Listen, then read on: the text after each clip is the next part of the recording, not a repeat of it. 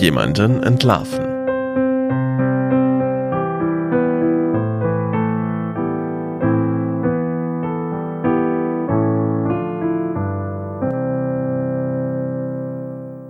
Jetzt zeigt ihr euer wahres Gesicht. Bis jetzt war's nur die Larve. Dieser Satz stammt von Friedrich Schiller aus dem Drama Maria Stuart. Um eine Larve geht es auch in unserer heutigen Redewendung. Hier können wir schon erkennen, worum es sich bei der Larve handelt. Es ist eine Gesichtsmaske. Die Larve ist eine ganz spezielle Maske, die anlässlich des Karnevals in den südlichen Regionen Deutschlands getragen wird und wahrscheinlich schon im Mittelalter getragen wurde. Sie besteht aus Holz oder auch aus Pappe. Larve kommt von dem lateinischen Wort larva, was Gespenst bedeutet. Dementsprechend sieht die Maske auch aus. Sie stellt meistens ein grimmiges, furchteinflößendes Gesicht eines Menschen dar oder die unheimliche Fratze eines Tieres. Damit verkleiden sich die Leute bis heute. Seit dem 17. Jahrhundert ist die Redensart jemanden entlarven belegt. Dies bedeutet, dass jemand enttarnt wird oder dass ein Verbrecher überführt wird. Er oder sie agiert bewusst unter einem falschen Namen, einer falschen Adresse, mit einem falschen Gesicht Vielleicht auch mit einem falschen Lebenslauf oder einer sehr offensichtlichen Gesichtsmaske. Kommen die wahren Absichten oder die eigentliche Identität ans Licht, wird die Person entlarvt. In der Regel verwenden Straftäter bei Überfällen Gesichtsmasken. Diese Masken unterscheiden sich nicht stark von den Karnevalslarven. Beispielsweise überfiel im Jahr 2003 ein einzelner Täter mit einer Art Mickey-Maus-Maske eine Bank in Landscheid.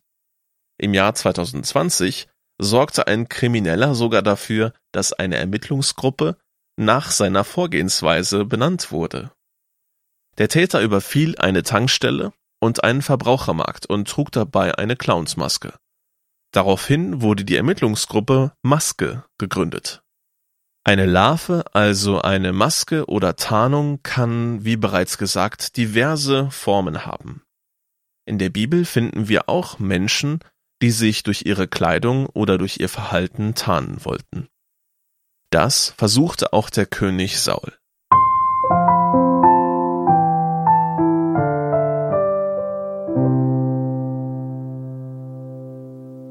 Saul stand kurz vor einer Schlacht gegen die Philister.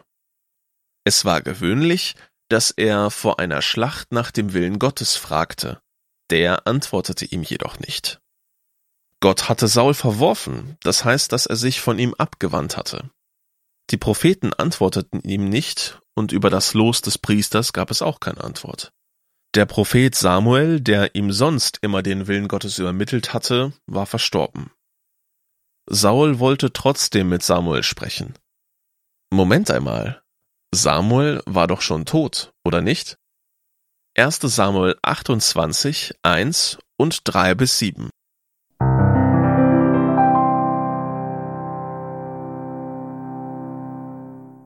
Und es geschah zu jener Zeit, dass die Philister ihre Heere zum Krieg zusammenzogen, um gegen Israel zu kämpfen. Samuel aber war gestorben und ganz Israel hatte um ihn Leid getragen und ihn in seiner Stadt Rama begraben. Saul aber hatte die Wahrsager und Zeichendeuter aus dem Land vertrieben. Und die Philister versammelten sich und kamen und lagerten sich bei Schunem. Und Saul versammelte ganz Israel, und sie lagerten sich auf dem Bergland Gilboa. Als aber Saul das Heer der Philister sah, fürchtete er sich, und sein Herz wurde ganz verzagt. Und Saul befragte den Herrn, aber der Herr antwortete ihm nicht weder durch Träume, noch durch die Urim, noch durch die Propheten. Da sprach Saul zu seinen Knechten, Sucht mir eine Frau, die Tote beschwören kann, damit ich zu ihr gehe und sie befrage. Seine Knechte aber sprachen zu ihm, Siehe, in Endor ist eine Frau, die Tote beschwören kann.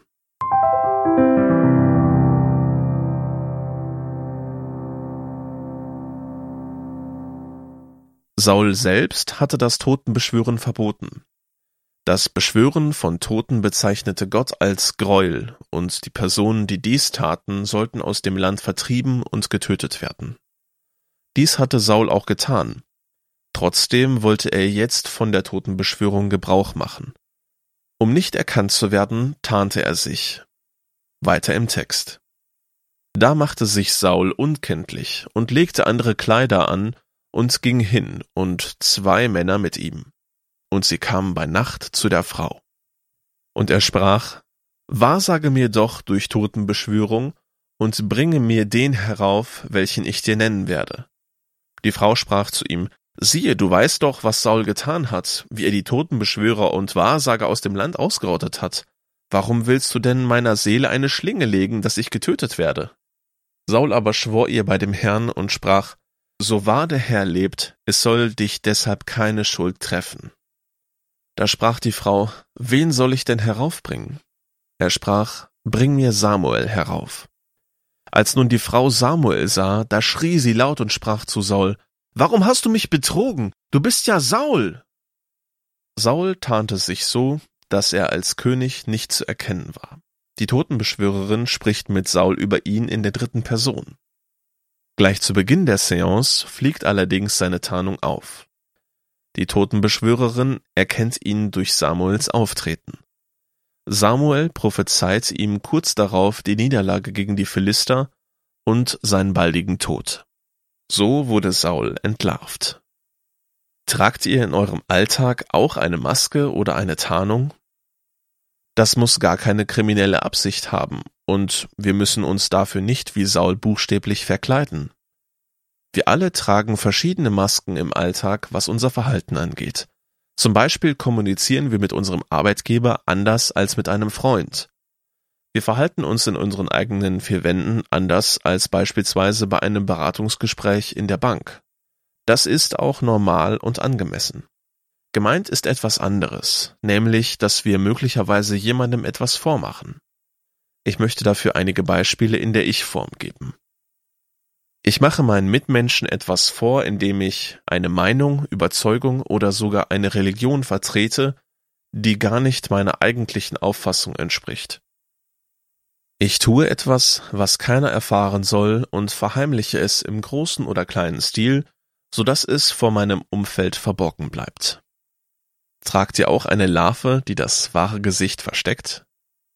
Jesus sagte in Bezug auf die Heuchelei der Pharisäer in Lukas 12, 1 bis 3, Als sich inzwischen das Volk zu Tausenden gesammelt hatte, so dass sie aufeinander traten, begann er zuerst zu seinen Jüngern zu sprechen. Hütet euch vor dem Sauerteig der Pharisäer, welcher die Heuchelei ist. Es ist aber nichts verdeckt, das nicht aufgedeckt werden wird, und nichts verborgen, das nicht bekannt werden wird. Alles, was ihr im Finsteren redet, wird man darum im Licht hören, und was ihr in den Kammern ins Ohr gesprochen habt, wird auf den Dächern verkündigt werden. Jesus sagt hier, nichts wird verborgen bleiben, alles wird irgendwann aufgedeckt werden. Das ist tatsächlich so. Früher oder später kommt alles zum Vorschein. Jesus möchte, dass wir Larven ablegen und in Offenheit und Ehrlichkeit mit unseren Mitmenschen zusammenleben. Trägst du eine Maske, die deine Mitmenschen über dein wahres Gesicht hinwegtäuscht? Wenn ja, bist du mit dieser Lebensweise glücklich? Die Larve abzulegen ist sicherlich nicht einfach. Der Preis mag in manchen Lebenssituationen hoch sein. Möglicherweise ist es sogar gefährlich. Trotzdem möchte ich dich ermutigen, darüber nachzudenken. Ich wünsche dir, dass du deine Masken fallen lässt und dass du ein Leben in Wahrheit und Freiheit lebst.